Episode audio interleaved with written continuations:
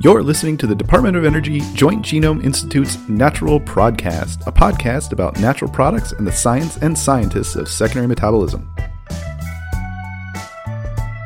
Hey, everybody, this is Natural Prodcast episode number 16. This week, we have a conversation with Dr. Marcy Balunas. Marcy is a professor at the University of Connecticut School of Pharmacy. Though, in the course of preparing this, Marcy announced that she'll be leaving UConn soon and heading to the University of Michigan's Department of Microbiology and Immunology. Um, today, you'll be hearing us talk about her group's work in the chemistry of natural products, especially around bioactive compound discovery, where to find the coolest organisms, whether that's the tropics or deserts or glaciers, as well as the chemical underpinnings of symbiosis between bacteria and squid, and a project at JGI around ants and the chemistry of their fungus farms. So, lots of topics covered and a really interesting conversation. Marcy's one of the smartest human beings I know, and I'm so glad I have the chance to bring you this recording. I should mention that this was recorded a few months ago because, once again, I'm behind on getting podcasts out, if you couldn't tell. So, uh, apologies to Marcy for the late release, but I hope you all enjoy the listen because it's a good one. So, here we go Natural Prodcast, episode 16 with Marcy Balunas. Hey, Marcy. Hey, Marcy. Hello. How's it going? Good. How are you? Um, fine. I live in a pandemic, so I'm no different than anyone else. Yeah, I mean, uh, fine in in in pandemic adjusted terms, right? Yes. yes, yeah. exactly. I've always uh, mentally had you in in firmly in the in the chemistry bucket.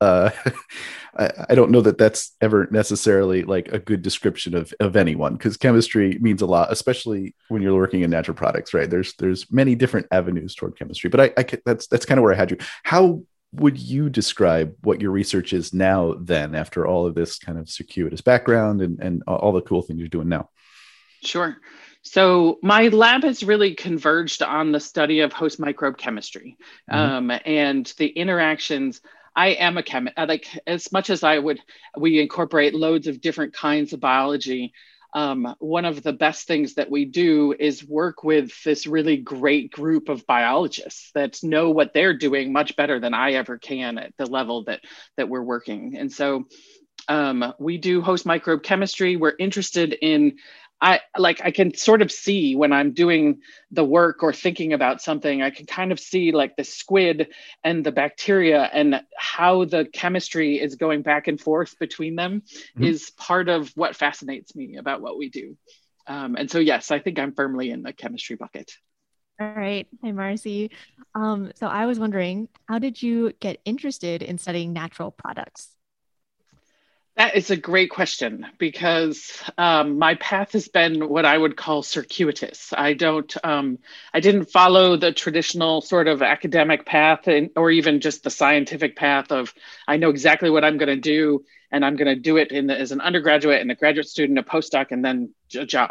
Instead, I got interested pretty early on um, regarding cancer um, medicines, and I didn't really know what that meant. I was a chemistry major after being an optical engineering major, after which was really laser physics, and then I switched to chemical engineering. Mm. And realizing that wasn't for me. Um, and eventually I got to chemistry. And as I was doing my chemistry work, I was really became more and more interested in ca- cancer drug discovery and pharmacology, but I didn't know how to get towards that. Organic chemistry doesn't really help with like getting them getting to something other than the sort of really standard kinds of things and natural products definitely falls outside of that and so for me i think the next step was thinking about what I wanted to do with cancer. Um, and along the way, I took so many biology classes. I ended up with a double major in biology and um, ended up actually studying ethnobotany in Brazil. And so I went to the Amazon rainforest and uh, talked to people who, as part of a program, um, studying Amazon ecology uh, Portuguese and um, got to do an independent study on ethnobotany of some of the um, plants that people were using for medicines in this very remote village. And so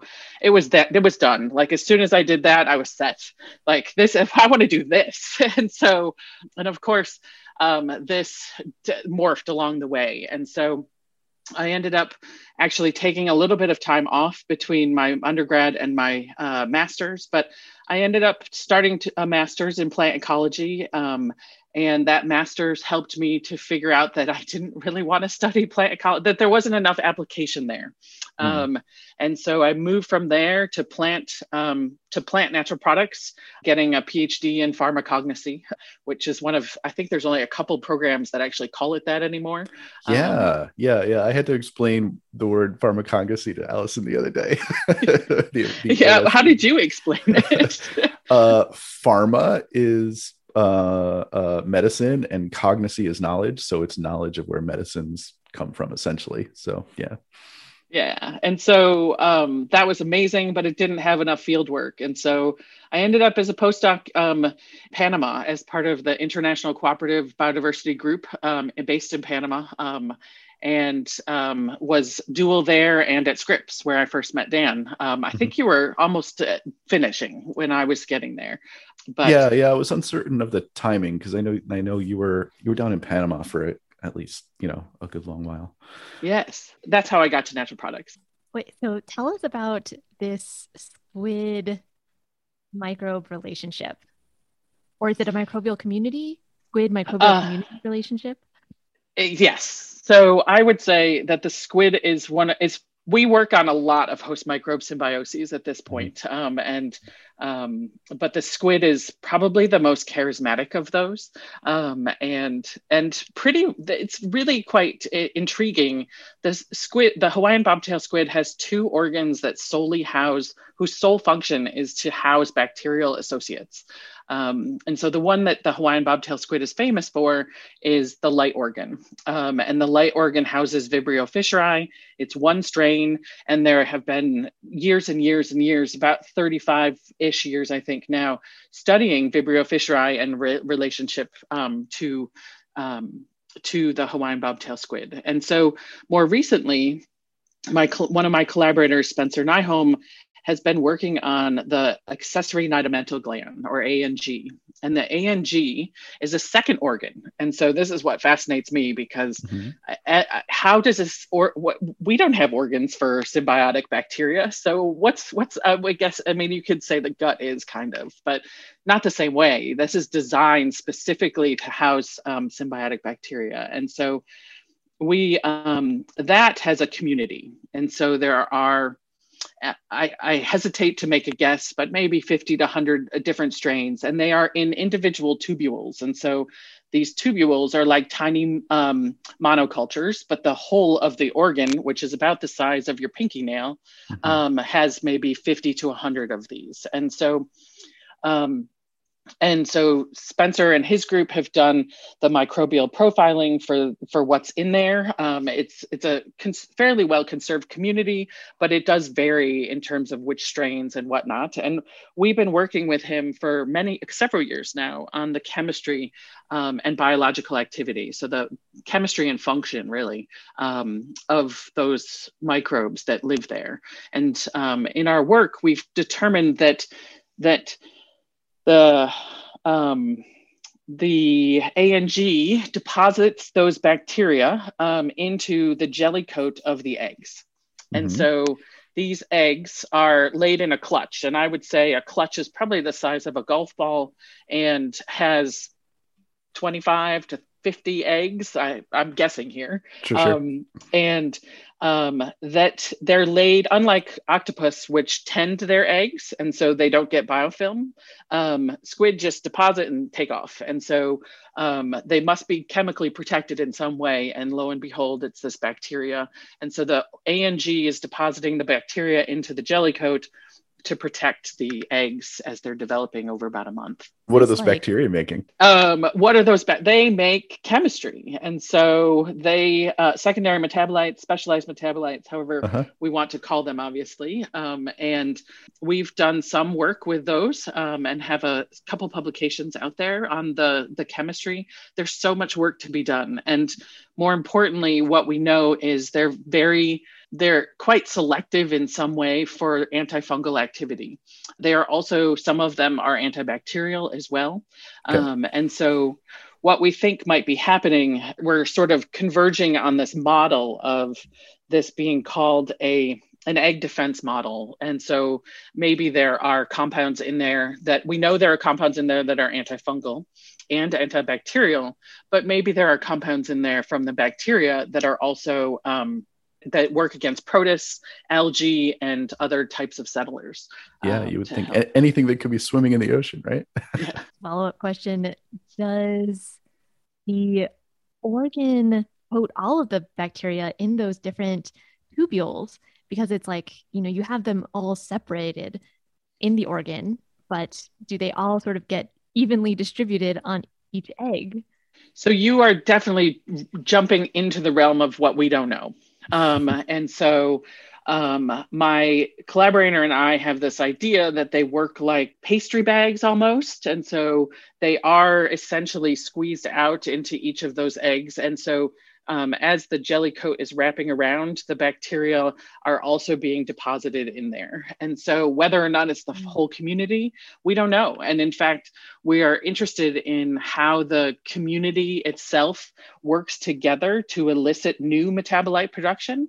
Um, and we are also interested in how the jelly coat, which is kind of it's viscous. It's like molasses. It's like it's it's it's it's viscous. And so um, how the jelly coat works to help concentrate the metabolites. These eggs are tiny, and so how does it how is it possible that these bacteria which are not incredibly numerous are protecting their eggs with these compounds and we think yeah. maybe the jelly coat is holding in some of the the chemistry and helping to concentrate it but mm-hmm, that's the mm-hmm. next project nice you know we had talked a little bit about your your uh, journey and how it took you to, to brazil to panama uh, but then dan told me that you actually then have done some work at the poles or is it is it the arctic or antarctic? But you've you've gone to um uh to retrieve some some bacteria that like it to be really cold. Can you tell us more about that?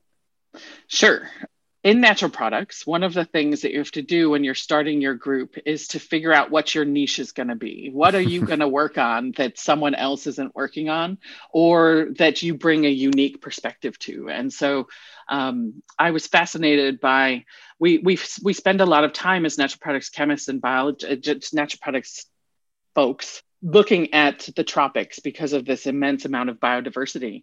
What we don't do is spend a lot of time at either of the other uh, uh, either of the poles. And so Bill Baker's lab um, in Florida works in the Antarctic and does some really exciting work there. And I thought, well, why don't we try to go to Alaska um, and see what we can find there? And so this was in part because the first time I went to Alaska and we were hiking on a glacier, I was entranced and I was like, well, how do I get back here? And not just how do I get back here, but what is here? Is there anything here? And yeah. so we did quite a bit. We we went and did um, We've only gone once, um, but we collected tunicates um, from the the tides. There are massive, and so we were able to actually not dive to to collect the marine tunicates, which was nice because it's also cold. Um, and um, so we waited till this really low tide, and we're able to just collect them off the dock pylons. And uh, we also went back to the glaciers and um, had this custom drill made to drill about two feet of glacier core that we field sterilized and brought home. That was unique. Um, and so we have done a little bit of work with that as as expected by everyone but me um, because i was still new in the, the, the field these glacial bacteria gl- grow slow Mm-hmm. Um, and they, it's not 100% clear that we know what their biological activities might be. So, our hypotheses around this have been that maybe they are, because they are so heavily exposed to the sun, maybe they are able to produce chemistry that deals with reactive oxygen species. Um, and so, potentially could go down that route. So, so the sun pierces down through the ice pretty well. Is that right? The, it refracts actually. Yeah oh, um, yeah. yeah and so it's it, they are heavily exposed to sun um, and the the bacteria that we collected So um, the guides that we took with us had this huge pick, and he one of them would um, take the pick and get us about two feet under the surface, mm-hmm. and then we would take our two foot core, and so that's only four feet in, and there there is quite a bit of sun um, and exposure to solar radiation with the refraction through the ice. What's your opinion then on on bioprospecting in sparse nutrient environments versus the tropics because because like you say there, there is definitely a uh, a long trend of of people who go on collecting trips in the, in the tropics. My you know uh, uh, Brad Moore who we talked to what episode 5 you know he that's that's one of his things uh for was was for a long time. And uh, I think a lot of people in natural products were there I've always wondered if, you know, deserts or, you know, maybe glaciers, places where there are less nutrients, there would be more competition. And so you would maybe expect more uh, bioactives, at least antimicrobials, bacteria that, uh, you know, need more defenses, want to defend the the niche or territory that they've they've uh, grown into. So, uh, what, what's your feeling about that? So, the squid is tropical. It's Hawaiian. It's sure. It's doing it's it's getting bacteria from there. We work on um, a fungus garden ant as well, as well as the American honeybee, um, and so I have multiple opinions, um, which I'm never short of. But um, the in terms of thinking about these sparse nutrient environments, I think that you're right. I think that we haven't explored them as much. There was an ICBG in Jordan to do just this okay. several years back, um, and and that's really exciting to think about looking at desert organisms. Um, there's the group in um, that looks at the Antarctic, and we've done a little bit now in the in not quite in the Arctic, but in Alaska in these polar regions, and I think that there's potential, but I don't think we know how to harness it yet. I don't think it's actually one of the things that I think is a major challenge in natural products is that we don't know what all the biosynthetic gene clusters look like. For we sure. have so much information about what the actinomycete biosynthetic gene clusters look like. And we're just getting to where that's getting expanded but most of what we saw in Alaska is not actinomycetes. Mm-hmm. And, and it actually holds true for the host microbe work that we do now, that is really our main focus now. I think they're not sparse nutrients environments at all. The human gut, for example, um, this Hawaiian bobtail squid is feed it's doing some sort of interaction with its microbes that it's getting but yet the organisms are not they're not almost never actinomycetes. Um, and so when we look at their genomes we don't get the same kind of information that we would hope for but yet they produce chemistries yeah well uh, we need we need more people like you finding the molecules so that then we can tie them back to the gene clusters right? The more more info we have the more info we have. Well so i have a question for you. I don't know that this will go in but do you think there are always clusters do you think that they uh, always cluster, or could the genes be separated on a genome? Oh yeah, it's biology, so anything is possible, right? Uh, and um, uh, I think in the kind of environments that we've looked at, like the nutrient-rich tropical kinds of environments where there are more bacteria, there is more horizontal transfer, and so it's beneficial then to have secondary metabolism on uh, uh, uh, in proximity within the genome so that things can transfer. Um, you know, uh, plants are a different kind of environment. You don't have plants interacting with lots of other plants, except you know, in in very very local environments, right? And so they don't transfer a lot of um, DNA back and forth, especially across species. And so uh, then there isn't horizontal transfer. And so those uh, pathways don't have to be clustered. And so they aren't. Um, they end up probably over time dispersing across the chromosome. So I think that's my feeling. And so it could could very well be that that um, in species that don't do a lot of horizontal transfer, you won't see a lot of clustered secondary metabolism that's always been my feeling, but I don't really have, you know, any kind of statistical evidence for that. Yeah. Oh, you asked me a question. That's cool. That's my job. Marcy, is that something that your lab is exploring? Mm, Um, so this gets back to Dan's comment about me being a chemist. Um, the answer is we find that some of our bacteria produce chemistry that we know from actin with their their proteobacteria typically, but not always, but often proteobacteria. We find chemistry that's known or sometimes novel, but often known, and yet the clusters don't look the same. And so I don't so so I think that there's opportunity with the organisms we're working on, but we're not per, chance per exactly working on that. So um, mm-hmm. it is beyond the realm of. I wouldn't even know how to start if if I must say. Maybe Dan, is that something that you think you could help with, like in in your vein of research? You know, using bioinformatics. Um, down the line, maybe that's something that your research will help inform. I mean, yeah, that's that's certainly the goal. I think um, with with any kind of gene cluster identification, doing it, you know, with sequence alone, eh, you have to have some kind of a template to look for, right? And so, so like a, a you know a type one polyketide synthase is is is very easy to search for because there there are patterns of domains, protein domains that you look for, and if you find those all together in the same place in the chromosome, then then you've definitely found a biosynthetic gene cluster. And so those are those are really easy to look for. And um, we've talked to, to, to Marnix about antiSMASH, and that's exactly what that does. But uh, when you get more diverse, um, which almost certainly there's a lot more stuff out there that we don't know about exactly what Marcy's talking about, then you you have to first there's an interplay between the sequence and the chemistry where you, you have to have one or the other first in order to sort of inform the other right? There's always a dance back and forth.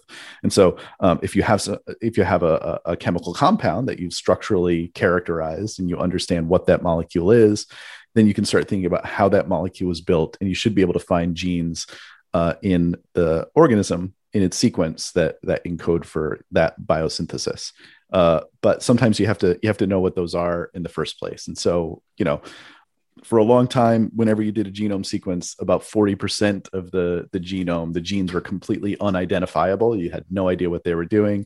Those numbers are a lot lower now, but I think in secondary metabolism, you know, those numbers are still actually pretty high in terms of understanding from from just se- sequence gazing alone what what those are. And so, like I said, you you do need that back and forth between chemistry and sequence to get anywhere like that's why that's why I say the more you know, the more you know, because it really does build exponentially. When you find new things, you can usually find those things somewhere else out in in all the different genomes, uh, and uh, also in the chemistry. We isolated lincomycin from one of our um, squid bacteria, mm-hmm. and we see the lincomycin genes in the genome, but and it's not a hundred, it's not a closed genome, so this is part of the problem because it could sure. be an assembly problem, but we don't see them clustered. And so, mm-hmm. but wh- why? Why not? we see the chemistry. So, what's going on? So, is it a genome sequence issue or is it a, um, it, it like, did we sequence it wrong or is it that it's doing something different or working differently to make that same molecule? Yeah, there's there's no inherent reason I think why a biosynthetic pathway needs to be clustered just because it's the usual trend. I don't know if that's confirmation bias where you look for the things that you know how to find, right? And so, you know, clustered biosynthetic gene clusters are things we can usually find. Just like I said, you find you have a pattern to search for and you find clusters of that pattern, you got it, right?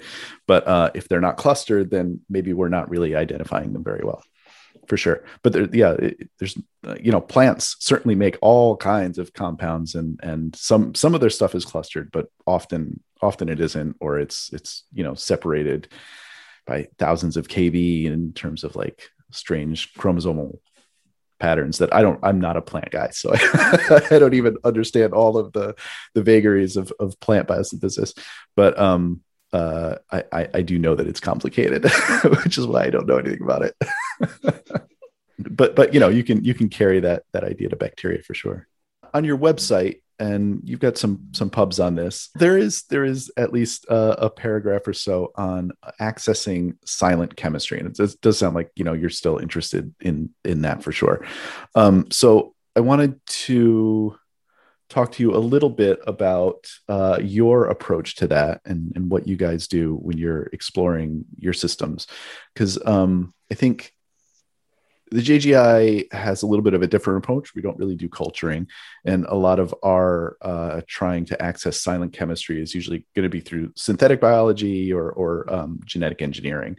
But uh, I think f- from what I've read, you, you've done a lot more with culture and uh, culture permutations and, and whatnot. So, uh, is that a better approach? oh, I I don't think it's better. It's what we can do. Um, I I don't know mm-hmm. that it's.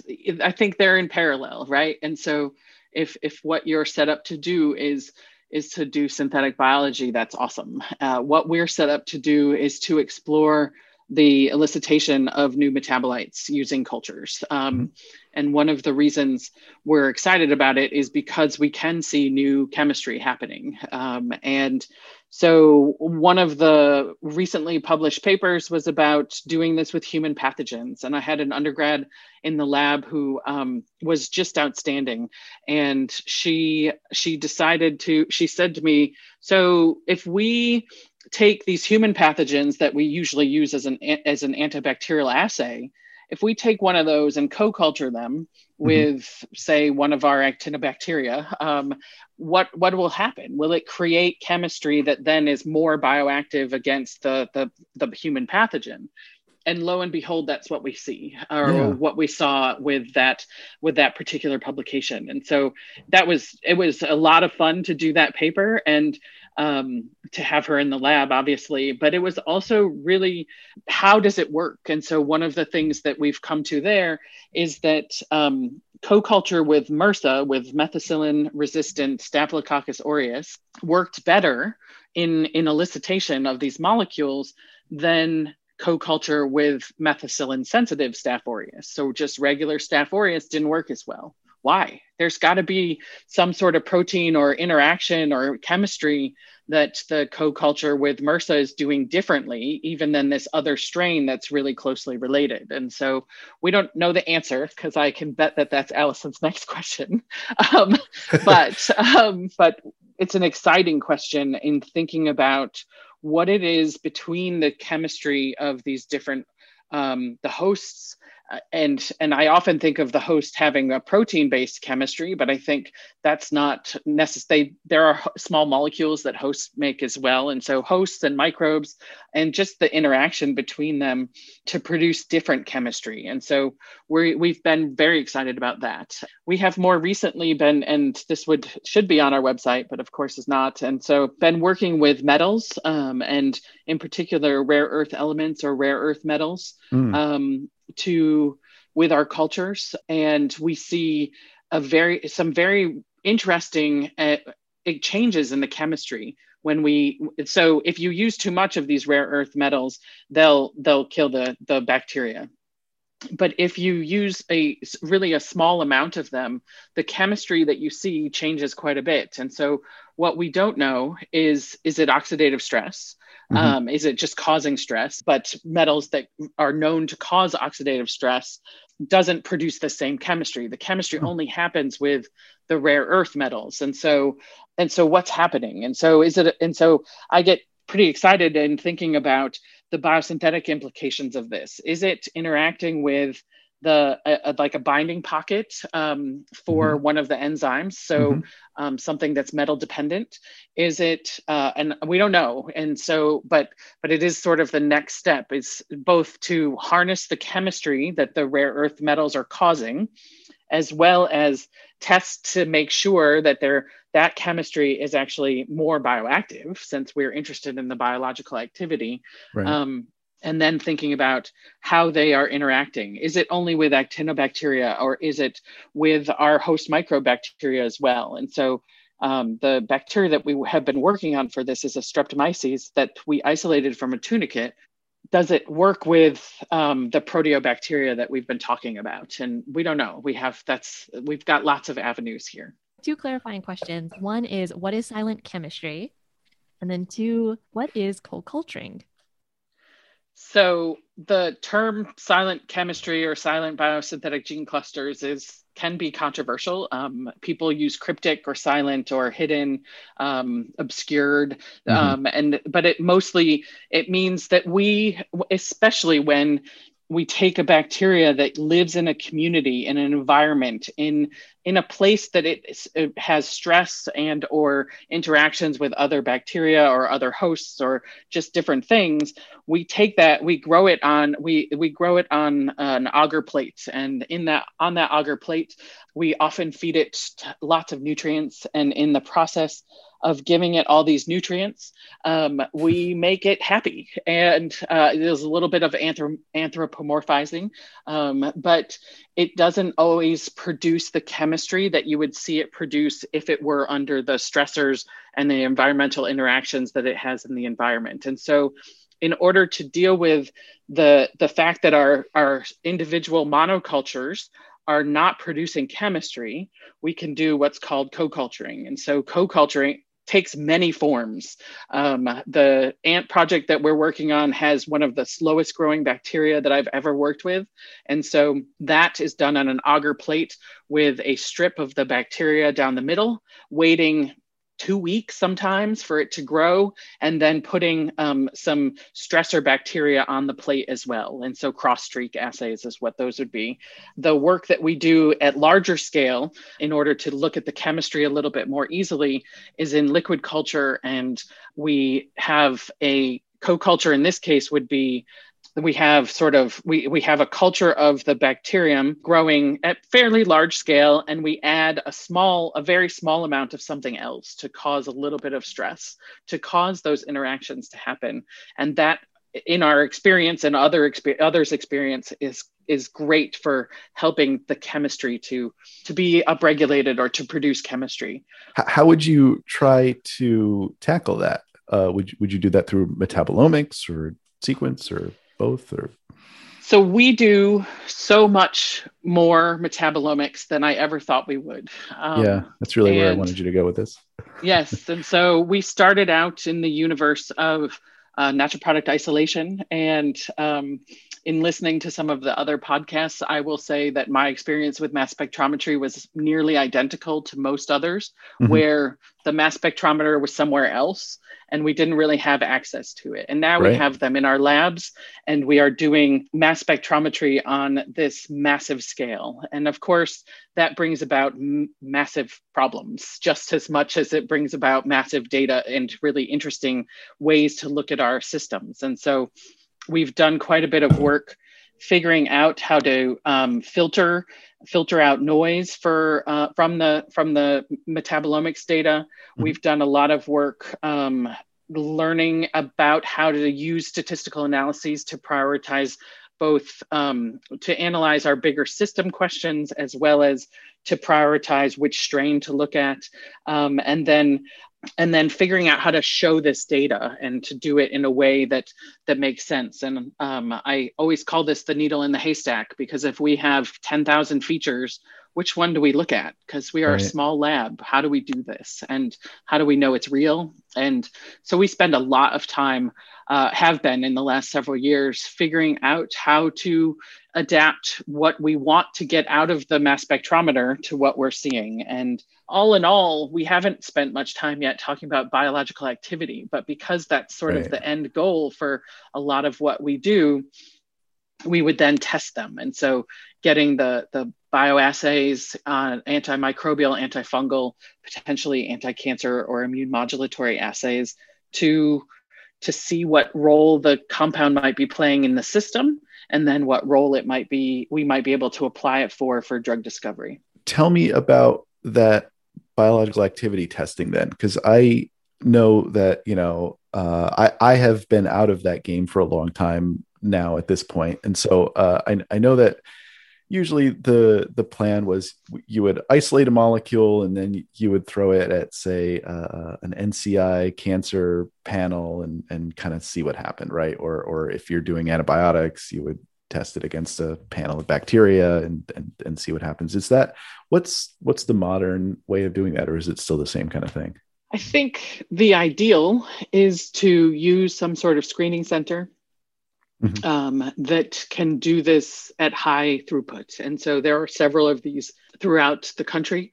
Um, and there are folks that are lucky enough to have them at their university. We are not one of them. Um, mm-hmm. And so um, our throughput can be quite small. Um, but so we do a lot of work in the lab thinking about how to test our extracts our simplified fractions, potentially even the organisms itself. So doing sort of dis- simplified, super simple diffusion type assays. Mm-hmm. And and then using that to integrate with the metabolomics data. So we've got a, a, control and a treatment, for example, and we we get LCMS data for those, and we also at the same time get bioassay data against a small panel, is what I would say from our lab, and see what's happening. And so I think that this is one of the places function um, or activity, depending on how you want to think about them, is that one of the really big frontiers for the next stage of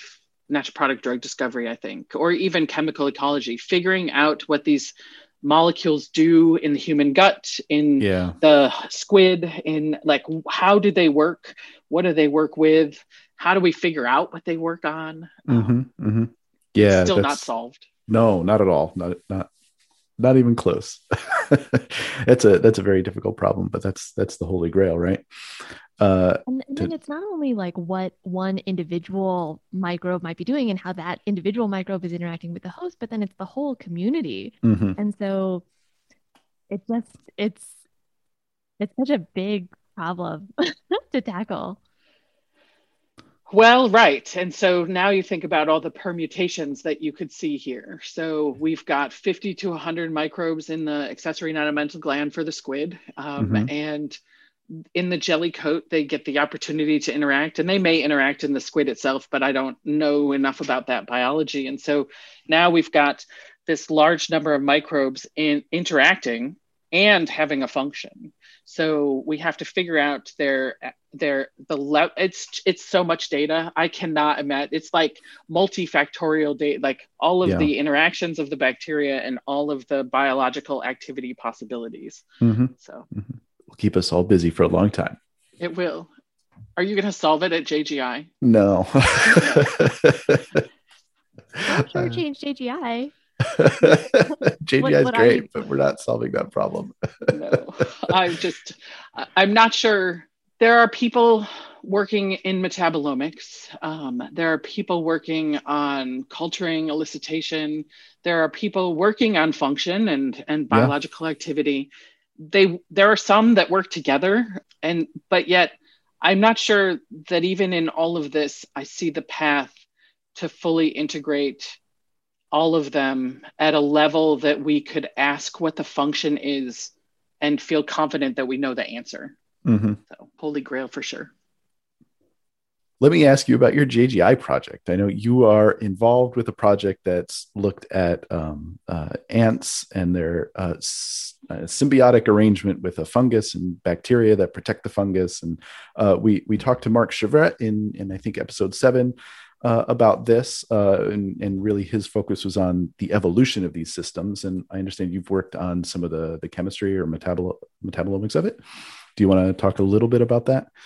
Sure. Um, so I work on this project with Jonathan Klassen here at mm-hmm. the University of Connecticut, and he uh, has been looking at these fungus gardening ants for quite some time. Um, and so he's he was the the lead on on our project with JGI, um, in part to do some really exciting work on figuring out how to get genomic sequencing data for the fungus garden um, because it's more challenging in many ways there's there's symbiotic bacteria that live within that fungus garden let alone the bacteria that lives on the propleural plate or the mm-hmm. chest of the ant right. um, and so we in this project uh, so the interaction with jgi was really around sequencing for i think for the fungus garden and some of the bacterial symbionts and so mm-hmm. and and of course the work that we're doing is um, secondary metabolite related and we are interested in um,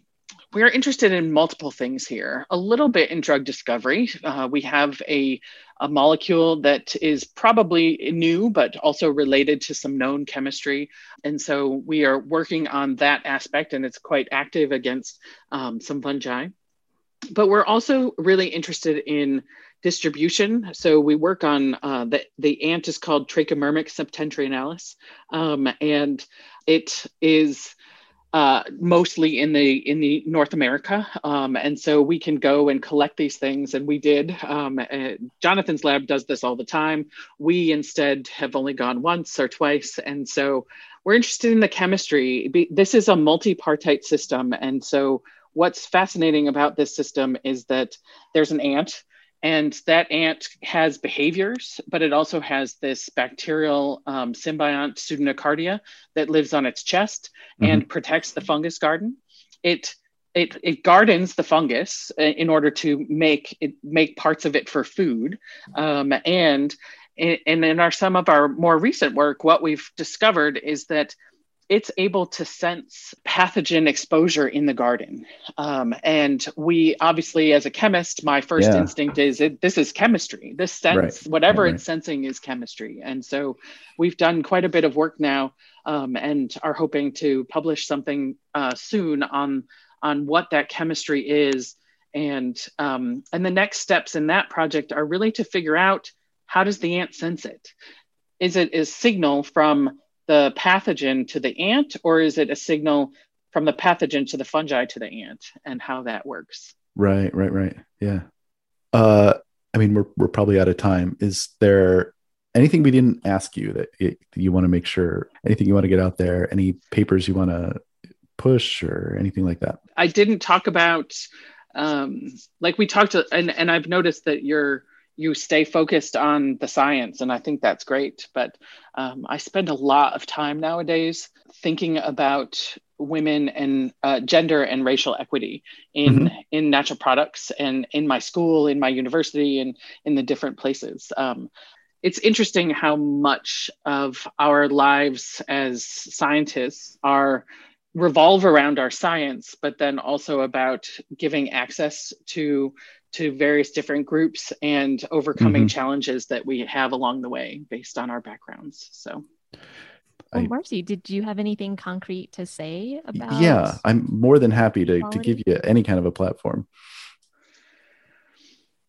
That's interesting. Mm-hmm. Just mm-hmm. making sure that natural products is as inclusive as it can be, um, and that it's an open and welcoming environment for scientists of all. Like one of the things that's so great about natural products is it's so many different kinds of science and For because sure. of that we get to pull in a whole bunch of different kinds of people mm-hmm. Um, mm-hmm. so yeah i think i think like marcy says our field definitely thrives on uh, diversity for, certainly of of scientific thought and there's no reason that's that's you know there's no reason for that diversity of thought to be all white males for sure.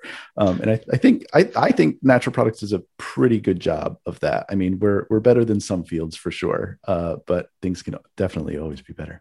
Yes. Uh, i always think of us as being more inclusive in natural products yeah. but it doesn't always boil into like trickle up into the faculty ranks so. Yeah. Thank you. Thank you for mentioning it. I think it's it's something that we all need to think more about and we all need to, you know, speak up about it. And it makes that conversation easier and more present for everyone. So thank you, Marcy. Sure. This has been great. Thanks a lot, Marcy. Thanks, Dan. And thanks, Allison. Nice to meet you. It's been very good to be here. So good seeing you again, uh, my my old Connecticut buddy. And uh, hope we can talk again soon. I'm Dan Udwary, and you've been listening to Natural Prodcast, a podcast produced by the U.S. Department of Energy Joint Genome Institute, a DOE Office of Science user facility located at Lawrence Berkeley National Lab. You can find links to transcripts, more information on this episode, and our other episodes at naturalprodcast.com. Special thanks, as always, to my co host Alison Takemura. If you like Allison, you want to hear more science from her, check out her podcast, Genome Insider. She talks to lots of great scientists outside of secondary metabolism, and if you like what we're doing here, you'll probably enjoy Genome Insider too. So check it out. My intro and outro music are by Jazzar. Please help spread the word by leaving a review of Natural Prodcast on Apple Podcasts, Google, Spotify, or wherever you got the podcast. If you have a question or want to give us feedback, tweet us at JGI or to me at Dan Udwary. That's D A N U D W A R Y. If you want to record and send us a question that we might play on air, email us at jgi-comms, that's jgi-comms at lbl.gov. And because we're a user facility, if you're interested in partnering with us, we want to hear from you. We have projects in genome sequencing, DNA synthesis, transcriptomics, metabolomics, and natural products in plants, fungi, and microorganisms. If you want to collaborate, let us know. Find out more at jgi.doe.gov slash user-programs. Thanks, and see you next time.